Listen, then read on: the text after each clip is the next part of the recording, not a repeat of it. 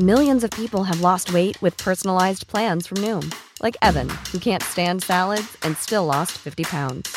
Salads, generally, for most people, are the easy button, right? For me, that wasn't an option. I never really was a salad guy. That's just not who I am. But Noom worked for me. Get your personalized plan today at Noom.com. Real Noom user compensated to provide their story. In four weeks, the typical Noom user can expect to lose one to two pounds per week. Individual results may vary.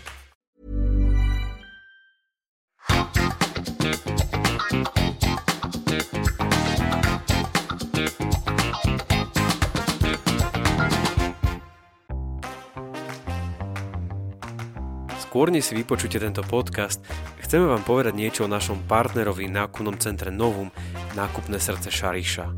Novum je miesto nákupov, stretávania sa, oddychu a zábavy. Ako isto viete, nachádza sa v centre mesta a na štyroch poschodiach ponúka výhľad na panorámu mesta a ikonické divadlo Jonáša Záborského. Návštevníci sa môžu tešiť na desiatky svetových značiek ako Berška, H&M, McDonald, Lidl, Sins. Viete čo? Poďme si vypočuť, čo o nákupnom centre povedala jeho návštevníčka. Takže mne sa napríklad v Novome páči, že všetko, hej, je tu pes, že super prostredie, super ľudia, tu, sa, tu sú krásna atmosféra, aj tie obchody sú dokonalé a tak. Partnerom podcastu je nákupné centrum Novum, nákupné srdce Šariša. Vážení a milí posluchači podcastu na Trojici vo Dvojici, vítajte, čaute, ahojte. Konečne je tu ten deň, kedy vydávame prvý diel po letnej našej pauze. Musím sa priznať, že mi to už trošku chýbalo. Mišo tu tiež na mňa e, pokývkoval a písal mi správy cez leto, nedal mi ani vtedy pokoj, že by teda už chcel nahrávať. A rozhodli sme sa a dohodli sme sa, že teda dnes je ten deň, kedy, kedy budeme mať prvého hostia. A, a stále máme také, tak sme tak na pomíkove, že kto by tým hosťom mal byť. Stále si tak vyberáme z toho nášho uh, diarika, kde si zapisujeme všetkých hostí, že kto čo by tu mal sedieť a čo by, čo by ste mali počuť, koho by ste mali predstaviť a, a ja som si povedal, že v princípe to je jedno, akože ideme za radom a ideme tak ako, ako uh, som si to možno niekedy ešte dávnejšie naplánoval, že témy, ktoré by som chcel rozoberať. A, a dnes je taká, taká trošku téma, myslím, že vážnejšia, menej vážna, vážnejšia, asi, asi skôr tá vážnejšia by som povedal, pretože už niekoľko mesiacov e, tu máme, alebo za našimi hranicami je vojna na Ukrajine. A prvé mesiace nám tu e, prichádzalo nespočetné množstvo, možno, že spočetné množstvo, spočetné množstvo utečencov a, a to bola taká téma, my sme sa aj vyjadrovali na Facebooku, že neviem, že či chceme teraz do toho ísť, lebo všetci idú na plné obratky a snažia sa o 106, aby sa tá situácia ako tak upokojila, aj keď tí ľudia utekajú pred nebezpečenstvom. A o to, uh, o to som veľmi radšej a som veľmi rád, že dnes nastala tá doba, kedy tu máme uh, hostku, ktorá sa priamo venuje utečencom a ja to teraz skúsim povedať. Uh, jej meno je Lucia Kolpaková, toto teraz poviem a, a všetko ostatné teraz počúvajte. Takže Lucia Kolpaková je, ako sa hovorí po slovensky, senior pracovník pre ochranu utečencov, alebo po anglicky Senior Protection Associate, a teraz nádych, na úrade Vysokého komisára OSN pre utečencov, v skratke UNHCR. Vítaj v tomto podcaste. Ďakujem za pozvanie. Všetko som povedal správne? A, áno, chválim Joško, výborne. Dobrá príprava, hej.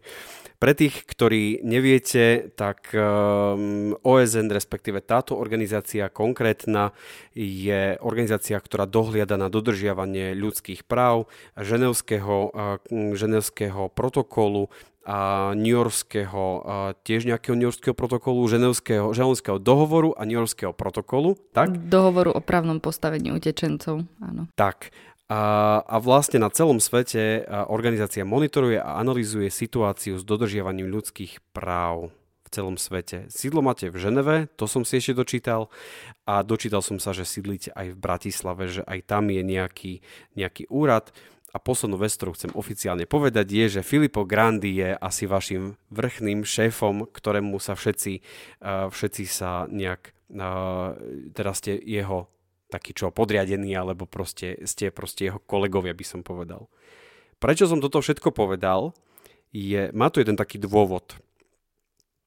že ak si začnete čítať na internete, tak o tejto organizácii sa až tak veľa nedozviete po slovensky, čo ma trošku mrzia. My sme sa vlastne pred nahrávaním s Luciou aj rozprávali, že veľa Slovákov naozaj nevie, čo, čo je vlastne UNHCR a vôbec akože OSN ako také je to proste pre nás niečo veľmi, veľmi vzdialené.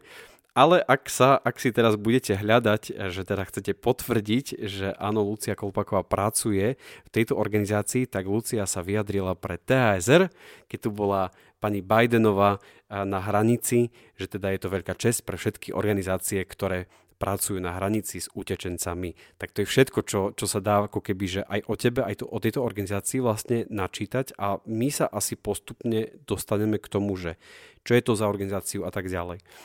A, ale poďme najprv k tebe.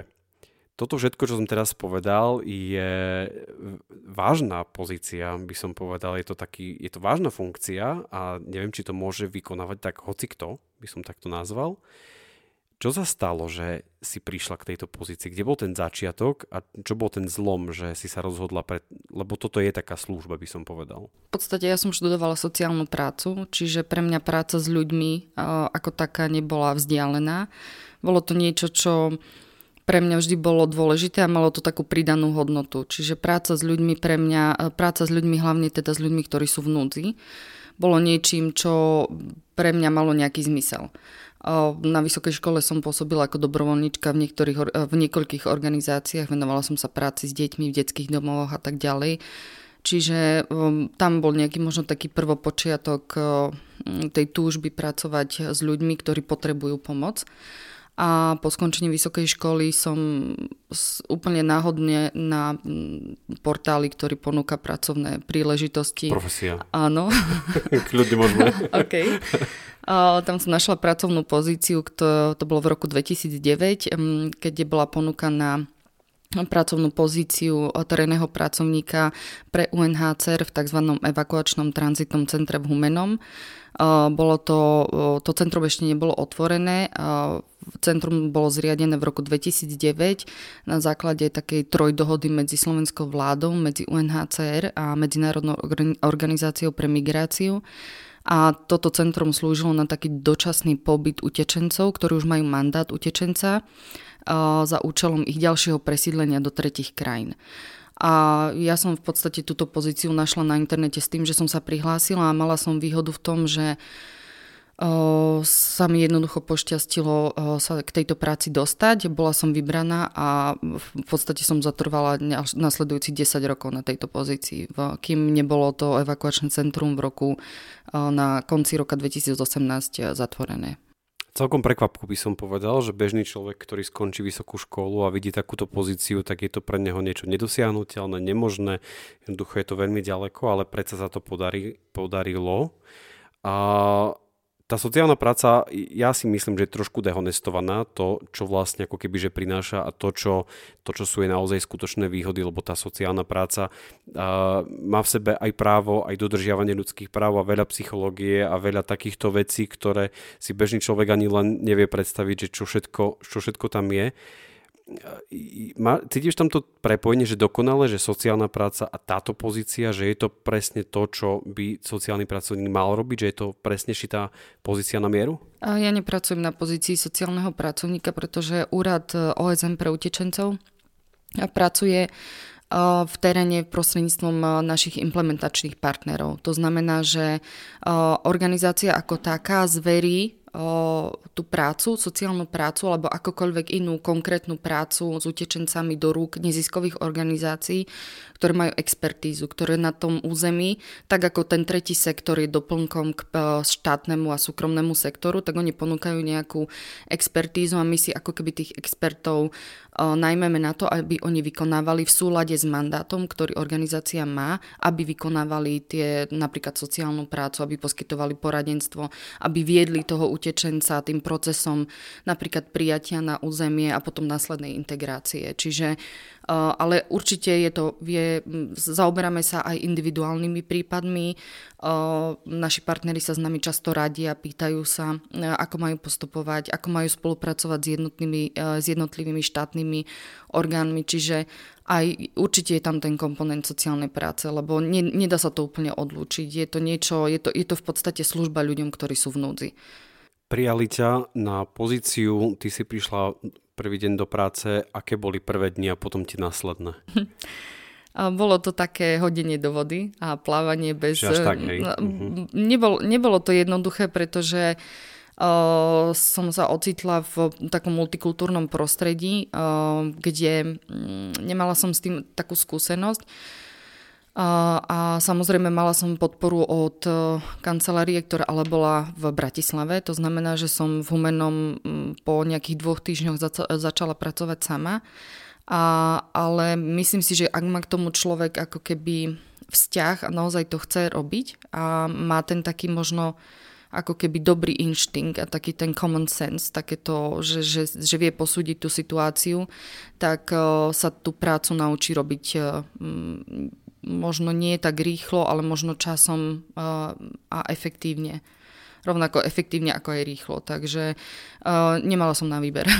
Musela som sa naučiť, uh, ako pracovať, ako pracovať s ľuďmi, ako odhadovať ich správanie, ako, sa, um, ako reagovať na jednotlivé situácie, uh, aký oni majú kultúrne vzorce správania medzi sebou a v podstate využívať tie kultúrne vzorce na to, aby som uh, ich dokázala viesť tam, kam o, viem, že ich potrebujeme doviesť. A to bolo konkrétne ten odchod do Slovenska a potom to následné presídlenie. Je to taký šok multikultúrneho nejakého vyžitia. Um, asi sa nestretávala počas svojej práce len s Ukrajincami, ale s aj inými národmi, ktorý, pre ktorých je Slovensko dnes už domovinou alebo možno, že len prechodnou krajinou v tom čase.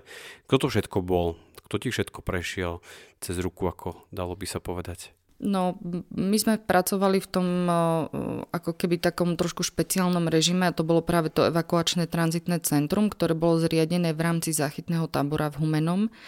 A to, toto centrum slúžilo naozaj pre ľudí, ktorí boli dočasne na území Slovenskej republiky. Boli to už ako keby sekundárni utečenci, to znamená, že boli napríklad spomeniem skupinu Somálcov, ktorí uh, utekali buď do, smerom do Jemenu, alebo utekali do uh, iných krajín, ako napríklad Eritrea a v týchto krajinách zotrvali uh, počas nejakého obdobia, kedy um, vlastne počas tohto obdobia, obdobia nebolo možné, aby sa vrátili späť do Somálska, pretože tá situácia, uh, ktorá tam je, uh, pretrváva a preto nie je možné pre nich sa vrátiť naspäť. A zároveň štáty ako napríklad Eritrea nie je signatárským štátom dohovoru o právnom postavení utečencov a tá podpora, ktorá prichádza tým utečencom, v podstate prichádza z rúk tej medzinárodnej komunity, Čiže o, títo ľudia boli dlhodobo uviaznutí, možno aj 20, hovorím o, dva, o nejakom horizonte 20 rokov v stanových táboroch, kde žili, kde stále nemali nárok na to, aby sa vzdelávali, pracovali a tak ďalej. A v takýchto prípadoch o, UNHCR intervenuje tak, že teda má mandát na to, aby udelil štatút utečenca a na základe tohto štatútu odporúčil týchto ľudí na to, aby im boli poskytnuté možnosti nejakých dlhodobých riešení v živote. A tam týmto riešením je práve aj toto presídlenie. Čiže hovorím o Somálcoch, hovoríme o Afgáncoch, ktorí žili dlhé roky v Iráne, o ľuďoch z Eritreji, z Etiópie, Iraku, a tak ďalej, ktorí prichádzali z rôznych krajín, ale už krajín azylu. Neprichádzali priamo z, z krajiny pôvodu, ale už z krajiny azylu. Ne, od za úplného začiatku podcastu stále tu padne e, to zázračné slovo utečenec a ja si myslím, že mnohí ľudia ani v tomto nemajú úplne jasno, že kto to vlastne je a kto dostáva ten štatút utečenca. Kto ním vlastne? Kto je utečenec? Utečencom je každá osoba, ktorá opúšťa uh, krajinu a prekračuje hranice krajiny, ale v podstate už v tomto prípade hovoríme aj o osobách, ktoré sú vnútorne presídlené. To znamená, že sa v rámci krajiny premiestnia a preto, lebo o, sa snažia o, utiecť pred prenasledovaním a, alebo A, to, a to, o tom pre, prenasledovaní hovoríme vtedy, ak hovoríme o, mm, o prenasledovaní z rôznych dôvodov. To znamená, bude to vojna, a tam ten dôvod je zjavný, alebo potom prenasledovanie môže vyplývať z rôznych politických napríklad dôvodov, dôvodov príslušnosti k rôznym sociálnym skupinám, napríklad člen skupiny LGBTIQ+, a tak ďalej a tak ďalej. Čiže toto sú dôvody a akékoľvek dôvody, kedy dochádza v danej krajine, kde človek tej krajine, ktorá by mala byť tou, ktorá drží tú ochrannú ruku nad tým svojim občanom a tie jeho práva nie sú dodržiavané, vtedy má ako keby nárok na to, aby mu bol udelený štatút utečenca. A tu je možno dôležité povedať to, že často sa v našej spoločnosti skloňuje slovo migrant a nelegálny migrant a tak ďalej.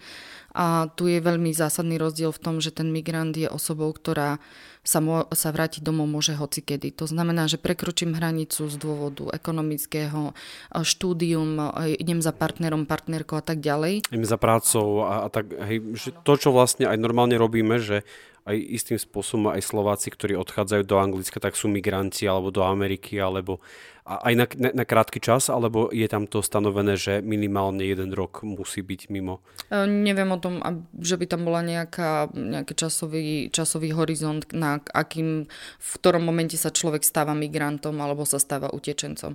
Kedykoľvek je uh, ekonomický migrant, väčšinou migruje z ekonomických dôvodov. Prekračuje hranicu a tu je ten zásadný rozdiel, domov sa môže vrátiť kedykoľvek. Utečenec prekračuje hranicu, z dôvodov persekúcie, prenasledovania vojny, ale domov sa vrátiť nemôže. To je ten zásadný rozdiel. Stratí občanstvo? Tej krany, krajiny? Nestráca občianstvo. nie, nie, nie, určite nie. A on teda utečencom už je, až pokiaľ nedostane občianstvo inej krajiny? Tak? Utečenec je človek, ktorý vo všeobecnosti uteká a splňa tie náležitosti toho, že utekám z krajiny z nejakého dôvodu. A ten dôvod nie je, že utekám dobrovoľne, alebo opúšťam tú krajinu dobrovoľne, ale som nutený ju opustiť. Na druhej strane ten migrant to chce. Áno. Akože chce opustiť tú krajinu. Mm-hmm. Uh, slovenská legislatíva slovo utečenec v zákone neuvádza. Tam je ude- slovo v podstate, je, buď sa človek, uh, ak na území Slovenskej republiky požiada o azyl, tak je žiadateľom o azyl, alebo ak ten azyl dostane, tak je azylantom. Čiže v zákone o azyle v podstate nenájdeme slovo utečenec, lebo u nás je to buď človek, ktorý ako keby žiada o ten status utečenca, čiže žiadateľ o azyl, alebo osoba, ktorá, ktorej bol udelená medzinárodná ochrana, to znamená azyl a vtedy je to azylant. Partnerom podcastu je nákupné centrum Novum, nákupné srdce Šariša.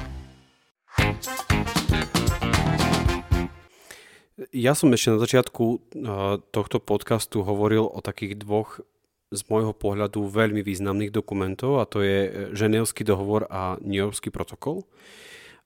Je to, je to sumár rôznych práv a práv človeka, ľudských práv. Je, je, to, je to stále taký dokument, ktorý je neuchopiteľný pre bežného človeka. Vie, že to je, že to niečo, že to je ďaleké a nerozumiem tomu a vlastne má to veľmi veľa stran, lebo naozaj to má veľa stran. A čo sa v tomto dokumente nachádza? Prečo je tak dôležitý, aby bol dodržiavaný? Budem hovoriť o dohovore o právnom postavení utečencov, lebo ten je takou ako keby svetou, takým, takou bibliou pre nás, pretože tam sú stanovené, a ten dokument nie je dlhý, možno je náročný na ako keby porozumenie, ak člo v podstate pre, pre ľudí bežných, ale tento dokument je kľúčový v tom, že ustanovuje presné podmienky, za akých sa človek stáva utečencom za akých, ako sa majú štáty, ktoré tento dohovor podpíšu, k čomu sa v podstate zavezujú a obsahuje napríklad aj časť, kedy je presne stanovený aj postup, akým spôsobom je možné odňať status utečenca. Je to, je to teda niečo, čo musíte mať poriadne naštudované na to, aby ste mohli robiť tú svoju prácu a, a máme ale teraz už tú situáciu, že tých utečencov máme veľa pretože naozaj tá spomínaná vojna a myslím, že každý si všimol, nechcem teraz rozoberať, čo je politicky za tým, ale jednoducho ten stav je taký, že ľudia sem prichádzali. V podstate od prvého momentu sme videli, že to bude zle, pokiaľ to nebude tomu, uh, nedá tomu niekto poriadok. čo sa dialo v prvých dňoch? Čo sa dialo v tvojom živote v prvých dňoch? Lebo viem, že tú tvoju pozíciu, ktorú teraz máš, ktorú teraz zastávaš, nemala od prvých dní vojny a tam musel dôjsť ku nejakým takým rôznym pracovným zmenám tvojej strane. Ale čo sa v tebe vnútorne dialo, keď si vedela, že toto sa teraz aktuálne deje?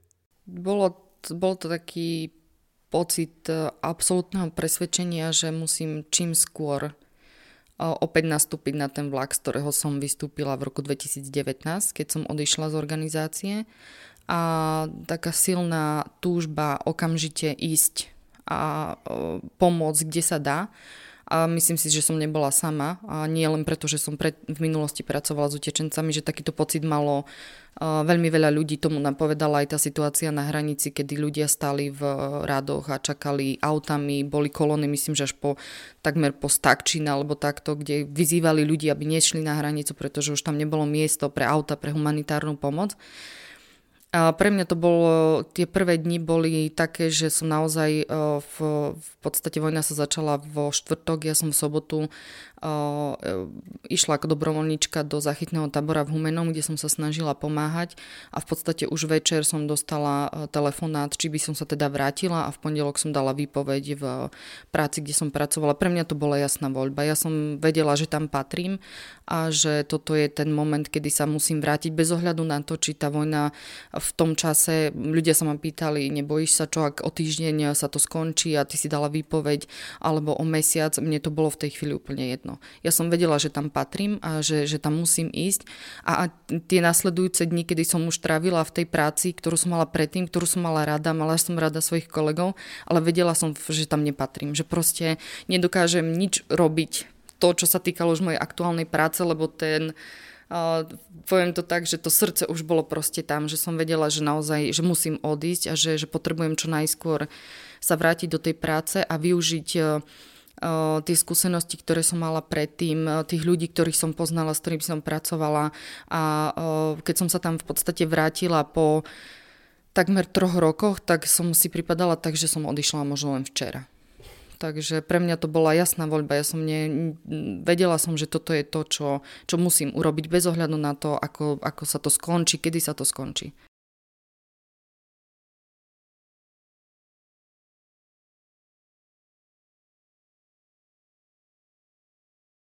Čo sa tam dialo v tých prvých dňoch? Lebo niečo sme videli v médiách, videli sme, že rôzni ľudia sa tam išli tak povedať len odfotiť, že tam boli. Čo sa tam dialo skutočne za tou, za tou oponou takej verejnosti? Ako to celé prebiehalo? Ehm, ja, z môjho pohľadu sa tam dial taký malý zázrak po tom všetkom, čo sme ako keby zažili za tie posledné roky, kedy možno sme si niektorí hovorili, že ľudia sú unavení, ľudia sú sklamaní. A to, v tom celom nešťast, tej celej nešťastnej situácii, ktorá v tragickej v podstate situácii, ktorá nastala, sa na tej hranici udial taký niečo výnimočné z môjho pohľadu, to ako sa zmobilizovali ľudia, to ako sa zmobilizovali aj jednotlivé štátne zložky, lebo tá odpoveď štátu a potom v podstate aj v spolupráci s neziskovými organizáciami, dobrovoľníkmi bolo niečo, čo bolo úplne spontánne a bolo to a fungovalo to. Čiže bola tam naozaj um, ako by som to povedal, naozaj tie, tie hranice boli plné ľudí. Boli plné ľudí, ktorí chceli pomáhať a mm, bol tam to, čo som videla ja tie prvé dni, bol naozaj chaos, ale ten štát si to potom upratal. Na, za to by som ich naozaj chcela pochváliť, že potom časom uh, sa to v podstate upratalo, dalo sa tomu uh, nejaký taký ako keby um, poriadok. Čiže um, tie prvé dni boli podľa mňa pre všetkých náročné a zároveň boli takým signálom, že, že netreba strácať nádej, že naozaj tá spoločnosť eh, no, prejavila obrovskú solidaritu a naozaj sa snažili pomáhať všetci, ktorí mohli. Čo je teda tvojou úlohou v tomto celom, v tomto celom scenári eh, tej utečenskej krízy, dalo by sa to povedať, lebo všetko mimoriadne je kríza. Čo je teda tvojou úlohou? Mojou úlohou je uh, pod, v prvom rade um, uh, zabezpečovať to, aby uh, bolo ten mandát ktorý máme UNHCR, aby ten ženevský dohovor o právnom postavení utečencov, aby bol implementovaný v praxi. To bola v podstate naša úloha aj predtým a slovenská vláda v tomto, a to bol jeden z dôvodov, prečo bol úrad UNHCR v roku 2013 na Slovensku zatvorený a bol teraz znova otvorený až vlastne po začiatku vojny na Ukrajine. Slovenská republika si s týmto poradila veľmi dobre, čiže tam neboli žiadne ako keby pochybnosti o tom, že ten dohovor je dodržiavaný a tak ďalej. Čiže my sme vykonávali a teraz vykonávame to isté. V podstate monitorujeme hranice, zabezpečujeme to, aby ľudia mali prístup na hranicu alebo aby mali prístup na územie. To znamená, že každý, kto hľadá bezpečie a medzinárodnú ochranu, aby mal prístup, aby mal možnosť prísť na územie Slovenskej republiky a požiadať buď o azyl alebo teda o dočasné útočisko. Ďalšou z úloh je, spolupracujeme s inými organizáciami, so štátnymi orgánmi, ale aj s neziskovými organizáciami a v podstate sme takou vedúcou organizáciou, čo sa týka, alebo teda v rámci OSN, ktorá má na starosti pomoc utečencom.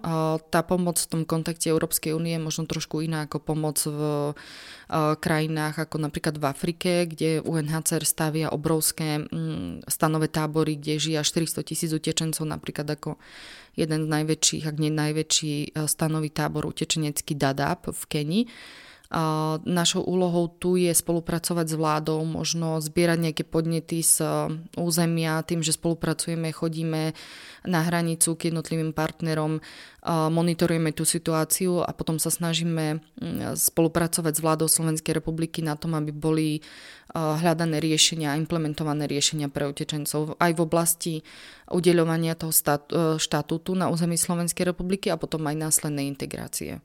Čiže mm, v podstate Joško neviem popísať úplne presne, čo je mojou úlohou, ale všetko, všetko, čo sa vyžaduje. To znamená, dnes som bola napríklad v veľkokapacitnom centre v Humenom, kde sme mali stretnutie s partnermi a konkrétne s mm, hasickým záchranným zborom, ktorý má na starosti veľkokapacitné centrum v Humenom. Diskutovali sme o tom, ako by sme mohli spolupracovať, podporiť, koho by sme mohli spojiť, aké organizácie ešte v Michalovciach by sa mohli spojiť za tým účelom, aby tá pomoc poskytovaná vo VKC Michalovce bola možno efektívnejšia, viac adresnejšia a tak ďalej. Išli sme na obľú, kde sme sa zaoberali úplne konkrétnym prípadom. Máme maloletého utečenca z Ukrajiny bez prievodu a, a tak ďalej. Čiže te, tá, tá práca každý deň zo sebou prináša niečo nové. V podstate my môžeme dostať nejakú informáciu od partnerskej organizácie a potom sa snažíme ďalej ako keby manažovať ten prípad, napríklad jednotlivý prípad utečenca alebo spolupracovať s inými organizáciami, hľadať riešenia. Na, prvý, na prvé počutie to môže byť, že rozprávame, stretávame sa a tak ďalej, ale z môjho pohľadu to je extrémne dôležité, aby, aby sa tomu celému dal, dal poriadok. Teraz ale úplne ľudský. E, stretávaš sa s tými utečencami, si v podstate v prvej línii toho celého. Čo to robíš človekom? Lebo pre nás je to predsa len ďaleko, predsa len stretávame dnes už aj v Prešove ľudí, počujeme tu Ukrajinčinu a tak ďalej Mal som kaderničku, ktorá proste so zami očiach mi povedala, že už nemá kaderníctvo svoje, ktoré si vybudovala. A pre mňa to je veľmi silné, ale, ale predsa je to len výnimočné, že t- mám takú možnosť sa s tými ľuďmi rozprávať. Čo to robí s človekom? Čo to robí s tebou? Mne to práve príde tak, že hovoríš o tom, že to je ďaleko. Pre mňa toto je veľmi blízko teraz. Predtým to bolo pre mňa ďaleko, keď som pracovala v Humenom, kde prichádzali utečenci zo Somálska a z iných krajín, Afgánci, ktorí, vtedy mi to naozaj prišlo ďaleko. Čiže vtedy som to vedela ako keby odstrihnúť od tej našej existencie, lebo aj geografické, kultúrne človek nemá možno také informácie o tom, aká tá kultúra je, čo sa tam stalo a tak ďalej. A teraz je to iné tým, že je to aj geograficky blízko, že tá kultúra je blízko, že je to je to, je to iné a ja sa priznám, že sa občas bojím, lebo aj ja som len človek a občas a, mi je tiež ľúto, no ale um, tá práca je taká, že ja som sa naučila ako keby filtrovať alebo vytvoriť si nejaký taký obranný mechanizmus, aby som si tie informácie, ktoré ku mne idú, aby som si ich snažil, aby som sa vedela pred nimi nejako braniť, aby sa ma veľmi nedotýkali. Viem, že zo začiatku, keď som začala pracovať Humenom, tak to bolo veľmi ťažké, ale možno je to vecou naučenia sa toho, aby sa človek potom sám seba chránil. Čiže sa naučí, naučím tie informácie prijať, ale nejako ďalej nad nimi nepremýšľať. Lebo v podstate, ak už prichádzate do kontaktu s utečencom a hlavne v tejto situácii, tak viete už zhruba, že čo asi bude, že čo, čo sa očakáva od toho rozhovoru. Čiže človek sa na to vie ako keby pripraviť minimálne tak, že, že som e, pripravená na to, že viem, že tento rozhovor nebude ľahký a že sa musím e, ja sama seba pre svoje vlastné dobro ako keby si vytvoriť takú bariéru, že, že si vypočujem a snažím sa hlavne zamerať na to, ako tomu človeku môžem pomôcť. Nie na to, čo sa stalo, ale aj jeho smerovať k tomu, že poďme nájsť riešenie že si ho vypočujem, ale poďme spoločne hľadať riešenie, aby som aj ja jeho pozornosť nasmerovala na, to, na tú budúcnosť, že čo sa, ako, ako sa mu teraz dá pomôcť. Že potom prídeš domov až, až doma plačeš, hej, teda, že nie pred ním. No, nie, nie už, už nie. Mne sa veľmi páčilo na vysokej škole, lebo ja som z rovnakého cesta, ako ty nám stále hovorili, že, že aj pri terapii môžete plakať, keď niekomu pomáhate, ale nemalo by sa stať, že by ste plakali viac ako váš klient. Hej. Že aj takéto veci sa môžu diať. Partnerom podcastu je nákupné centrum Novum, nákupné srdce Šariša. Návšteva uh, pani Bidenovej na hranici bola veľmi významnou udalosťou, pretože bol to signál uh, jedného z najmocnejších krajín alebo najmocnejšej krajiny sveta, že teda um, nie sme v tom sami, lebo tá pomoc potom vlastne prišla. Čo sa tam dialo? Čo sa dialo? Uh, lebo je, všetko to sprevádza možno, že nejaká kontrola a všetko také tie, tie ochrana, lebo pristupuje sa ku nej ako ku prezidentovi prakticky. Uh, aké to bolo? Aké to bolo to prvýkrát zažiť? Lebo predpokladám, že prvýkrát si sa s ňou stretla. Uh, áno. uh, bolo to také, ako by som to popísala, mala som nemala, musím sa priznať, že som tak rovnako ako v tom prístupe s utečencami, tým, že som vedela, že tá udalosť je významná, tý, hlavne tým teda, že ma naša, naša kancelária na Slovensku nominovala, aby som reprezentovala organizáciu pri tomto pri návšteve na hraniciach vo Vyšnom Nemeckom, tak som si povedala, že je to pre mňa taká česť, že tam môžem byť a zároveň je to niečo, na čo nezabudnem už len kvôli tomu, ako to bolo celé zorganizované a ako, ako, ako to celé prebiehalo a že tam boli také tie motýle v bruchu, že už, už ide, už ich počujeme, už vieme, že sú tu, už prichádza, čo jej poviem, či sa nám nebude pozerať, či jej mám podať ruku, ako ju mám osloviť. Mm, ale brala som to tak, že je to žena tak ako ja a bola veľmi príjemná, bola taká ľudská, naozaj bolo, bola veľmi taká otvorená, bolo ako náhle prišla, tak som vedela, že sa ne, nemusím ničoho báť, lebo to človek ako keby vidí, tá neverbálna komunikácia je taká, že mi v podstate ako keby povedala, že ja som úplne v pohode. Že, sme, že ja som učiteľka, som, ja som učiteľka, okolo. som v pohode. uh, a čo trošku akože takých pikožiek z toho special services, čo tam je, to nejak akože si, to, toto ste nejak pociťovali? Že teda ste nejak uh, sledovaní alebo že ste boli nejak uh, špeciálne kontrolovaní možno? Ja, ja o tomto vôbec neviem. Vôbec. Ani som sa nad tým nikdy ne, nezamýšľala. Možno to znie naivne, ale vôbec som to neriešila vo svojom živote, či ma niekto sleduje alebo Nechodili sa pýtať susedov, alebo tak na teba? Neviem, boli? ja, ja neviem, nebol som doma vtedy. OK, ale... Čo sa dá z tvojej pozície prakticky dosiahnuť? Nechcem to teraz takto nazvať, že kariérne, lebo to asi teraz nie je úplne, že sexy kariérna práca, asi nie, lebo je veľmi ťažká, a, ale čo sa dá dosiahnuť v takejto organizácii? Dá sa ísť ešte ďalej, dá sa ísť do Ženevy, dá sa ísť niekam? Dá sa dosiahnuť to, čo chce človek dosiahnuť. A tam, kam sa chce dostať, sa môže dostať prostredníctvom tvrdej práce a hlavne odvahy, veľkej odvahy.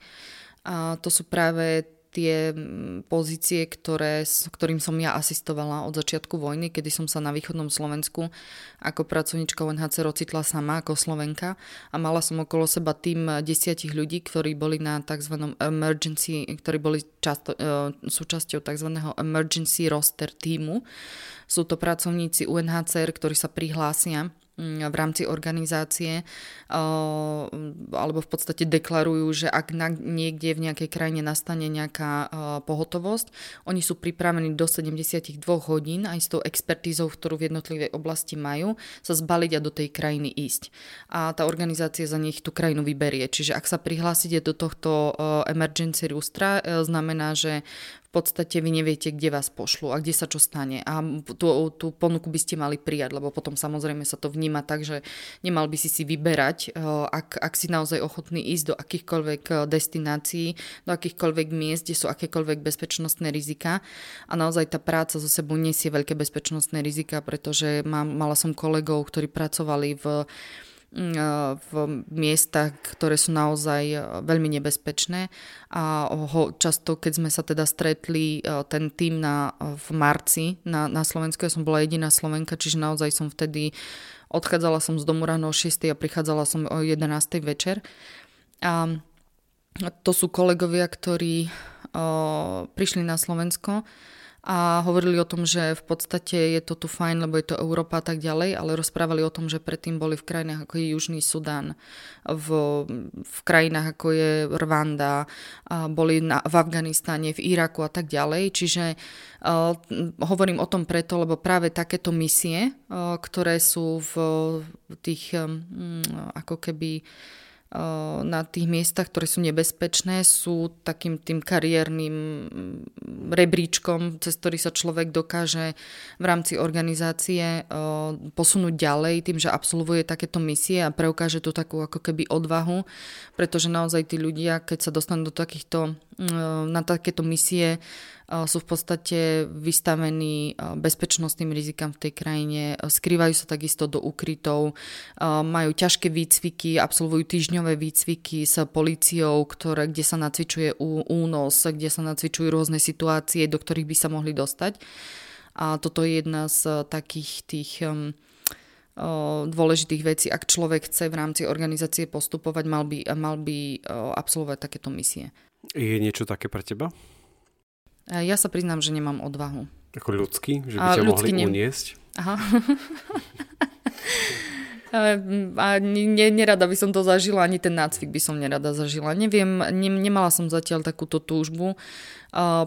Ja som bola úplne fajn a spokojná s tým, ako som pracovala predtým a zatiaľ som nerozmýšľala nad tým, že by som sa prihlásila do, do takéhoto, na nejakú takúto misiu. Možno to príde. Veľa kolegov vravelo, že teda oni tiež nad tým neuvažovali, že to prišlo, čiže nechávam tomu taký voľný priebeh a um, uvidím, či mám ja niečo ponúknuť, ak by som sa ja dostala na nejakú takúto misiu. Uh, zatiaľ som nad tým neuvažovala. Myslím si, že teraz je to také, že som tam, kde, kde mám byť a uvidím, čo bude ďalej. Hovoríme ale stále o tom týme, že tý, tým uh, asi zrejme z centrály posla, poslaný pojete na Slovensko, si povedia, že uf, dobre, 72 hodín mám na to, že prijať na Slovensko, na východné Slovensko, čo tiež nemusí byť úplne bezpečné, lebo však vieme, že čo všetko sa tu deje. Ale uh, to, to ma celkom zaujíma, že to sú tí ľudia vlastne, ako povahovo. Čo sú to za ľudia? Že sú to asi nejaké pevnejšie povahy, nie, že musia veľa zvládnuť, ale kto, sú, kto je to vlastne zač? Je to diplomát, alebo je to človek, ktorý je taký praktický, alebo ako si ho máme takého človeka predstaviť? Uh, diplomat myslíš ako povahovo diplomat, povahovo lebo oni v podstate pracovníci uh, UNHCR, ktorí prichádzajú zo zahraničia uh, na Slovensku, majú štatút diplomatov, čiže Mm, oni sú diplomatmi a niektorí z nich záleží, uh, sú to ľudia, ktorí sú, to je taká, taká skladačka, ktorú som, keď som si ja niekedy myslela, že som pracovala v multikultúrnom týme predtým, tak teraz som naozaj zažila tým ľudí, ktorý bol zložený, kde som bola ja a kde bol šéf, ktorý bol z Čadu a kolegyňa, ktorá bola z Mm, z Kene a ďalší kolega, ktorý bol z Gruzínska a kolegyňa z Japonska. Čiže toto je naozaj to multikultúrne prostredie, kde sa vytvorí taká tá diverzita, ktorá tí ľudia sa tak navzájom doplňajú. Každý má nejaké zručnosti a nejaké vedomosti a niečo z tej praxe prináša. To znamená, že mm, sa zadá, ak na, keď v podstate na Slovensku v, v rámci tej vojny na Ukrajine bola vy, eh, vyhlásená tzv. level 3 uh, uh, emergency, to je ten najvyšší stupeň pohotovosti a v rámci tohto levelu boli povolaní jednotliví, bola vytvorená štruktúra, aké sú požiadavky v týme, to znamená, že by mala byť osoba, ktorá sa bude venovať práci a ochrane utečencov, osoba, ktorá bude robiť uh, tzv. shelter assessment, to znamená, že bude chodiť po ubytovacích zariadeniach a tak ďalej a bude robiť ako keby také zhodnocovanie tej situácie, čo sa týka bývania, príjmacích centier, registračných centier na hranici, ako to vyzerá, tak ďalej osoby, ktoré majú skúsenosti s administratívou, s verejným obstarávaním a tak ďalej. Čiže tento celý tým ako keby zahraničných kolegov, ktorí majú expertízu v tej ktorej krajine pracujú, sa vlastne zišiel tu na Slovensku, aby, aby odštartoval po vlastne nejakých 8 rokoch znova tú operáciu na Slovensku. A ty si spomínal, že máme kanceláriu v Bratislave musím doplniť, že teda aj v Košiciach je kancelária UNHCR. Škoda, že nie je v Prešove. Založíme. Dobre. Ináč to, ako to hovorí, že s kým všetkým pracuješ, to je podľa mňa sen mnohých asi ľudí takto, takto pracovať v takomto veľkom kolektíve, lebo to naozaj prináša to, že človek sa veľa naučí, človek sa naučí kultúrnym rozdielom, tomu, na čom sa človek smeje, jeden sa na tom smeje, druhý sa na onom smeje a je, je to naozaj krásne. Asi si to zrejme musíš užívať a toto je asi to práve orechové pre teba. Mm, pre mňa je každý deň v práci iný a ono je to tak, tak sa to doplňa navzájom, že s niektorými kolegami si človek sadne viac, učí sa ako s nimi, tak ako, tak ako je to s utečencami a s tými inými kultúrami, že sa naučíš, kde je tá, tá ako keby tá pomyselná čiara, za ktorú už nemôžeš ísť, alebo kedy si môžeš, kedy môžeš zasrandovať a kedy, kedy to nie je vhodné. Čiže pre mňa, ja, ja som spokojná tam, kde som a som vďačná za to, že, že som mala možnosť sa vrátiť späť, aj keď za takých tragických okolností, ako aktuálne stále pretrvá pretrvávajú. Ako to teraz momentálne prebieha na hraniciach? Ako to teraz vyzerá? Teraz už televízne noviny nie sú plné týchto správ. Už ani to, myslím, že ani znelku nemá. Už znelku má vládna kríza. A, a stále je to problém, stále podotýkam, že tá, tá vojna tam pretrváva a netreba si pred ňou zakrývať oči, veď mali sme tu Vikiho, ktorý povedal o tej reálnej pomoci, ale ako to vyzerá teda na, na tej hranici z tvojho pohľadu? Nevenuje sa tomu pozornosť možno preto, lebo sa všeobecne, je to asi taký vzorec spoločenský, že ľudia časom, tá, tá solidarita, taká tá, mm, tá ochota pomáhať pomaly vyprcha. My tomu hovoríme, že taký, že solidarity fatigue, že trošku tý, my sme to v podstate očakávali od začiatku, že to takto, že to takto bude, lebo tí kolegovia, ktorí prichádzajú, majú skúsenosť z niekoľkých iných misií, kde presne toto zažívali. Čiže ten vzorec je vždy ako keby rovnaký. A samozrejme ten, ten počet osôb, tak ako ich každý deň reportuje ministerstvo, klesol, čiže nebudem hovoriť nič, čo, je, čo nie je verejným alebo je verejným tajom tajomstvom. Tie štatistiky zverejňuje ministerstvo vnútra každý deň na svojom Facebooku, kde hovorí o nejakých 3000 eh, príchodoch na, alebo v počte 3000 osôb prichádzajúcich na území Slovenskej republiky. Situácie, chvála Bohu, na tej hranici je pokojná, stále prichádzajú ľudia, ktorí hľadajú pomoc, prichádzajú z voľňových oblastí. Aj dnes, keď sme sa rozprávali s pracovníkmi nášho partnera, Slovenská humanitná rada, ktorí pracujú v Ubli, a takisto aj nezisková organizácia Marina, ktorí pre nás pracujú vo Vyšnom Nemeckom, tak hovorili o tom, že dennodenne prichádzajú ľudia, ktorí tvrdia, že prichádzam z časti, kde napríklad z Charkova, prichádzam z Odesy alebo z tých iných častí k Ukrajiny, kde, kde prebieha aktívny konflikt a prichádzajú. A o tom hovoria v podstate tie štatistiky o tom, že ľudia dennodenne stále žiadajú o dočasné útočisko, hovoria o tom, že áno, ten počet klesol, a, a možno je, je, môže to byť z rôznych dôvodov. Možno ten, to, to vysídľovanie ľudí prebieha viac v rámci Ukrajiny, v rámci tej to, krajiny ako takej a ľudia menej prekračujú tú hranicu. Otázka je, ako sa to zmení teraz v smerom k tej zime, lebo predsa tie podmienky sa zmenia. Čiže my vrátame v podstate aj s týmto scenárom, že aj bez zmeny nejakej bezpečnostnej situácii na Ukrajine sa môžu niektorí ľudia, ktorí sú vnútorne vysídlení, rozhodnúť, že kvôli nejakým iným nevyhovujúcim podmienkam sa posunú vlastne do, ďalej napríklad na Slovensko alebo do iných tých eh, krajín, ktoré susedia s eh, Ukrajinou. Čiže tá situácia je, je ja si ju ne, ne, netrúfam hodnotiť, eh, ale z môjho pohľadu je teraz stabilná.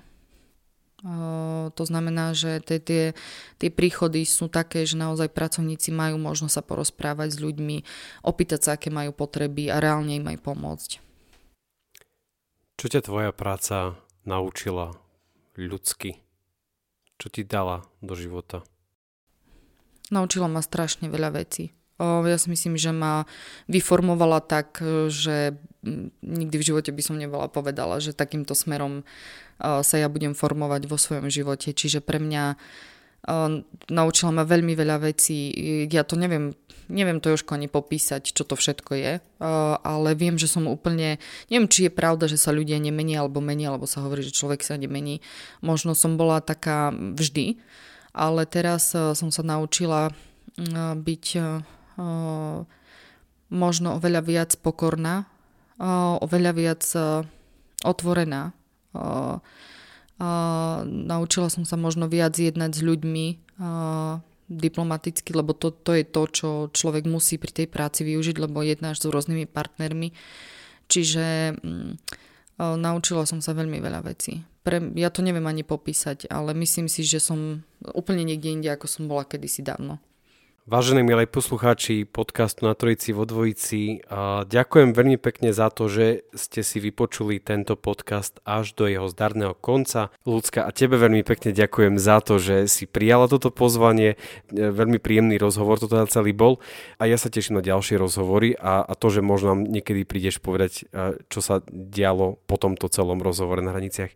Ľudská, ešte raz veľmi pekne ďakujem. Ja ďakujem za pozvanie, že som mala možnosť porozprávať o práci, ktorú robím. Ďakujem pekne. Verím, že rovnako ako aj mne, aj vám sa tento podcast páčil, táto časť a, a budem sa naozaj tešiť na ďalšie časti, lebo, lebo si to tak užívame, túto celú tvorbu, celkom nás to aj, aj baví a vy to celkom aj chcete počúvať, tak sa naozaj z toho tešíme. Ak máte akúkoľvek otázku, chcete sa čokoľvek spýtať ešte ku tejto téme, alebo chcete nám dať tip na hostia, ktorý by tu mal sedieť, urobte tak na našom e-mailovom, na našej e-mailovej adrese na našom Facebooku, alebo jednoducho nám to poveste na ulici, lebo aj tak nás, aj tak nás stretávate a pozdravujete, tak uh, sme za to veľmi vďační a budeme sa tešiť za každý jeden nápad a už sa teraz sa tešíme na ďalšie hostia, ktorého pre vás pripravíme. Majte sa pekne, ahojte. Sme veľmi radi, že ste si vypočuli tento podcast a dovolte, aby sme ešte raz priblížili nášho partnera, ktorému veľmi ďakujeme za to, že sa stal našou súčasťou a ním je nákupné centrum Novum, nákupné srdce Šariša. Novým je miesto nákupov, stretávania sa, oddychu a zábavy.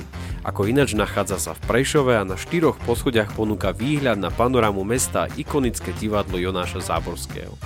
Návštevníci sa môžu tešiť na desiatky svetových značiek, akými sú Berška, H&M, McDonald, Lidl, Sinside, Douglas, Humanik, Women's Secret či New Yorker. Samozrejme nechýba ani kino Cinemax, banky, mobilní operátori, prvá prevádzka Starbucksu a jediná prevádzka manga na východnom Slovensku.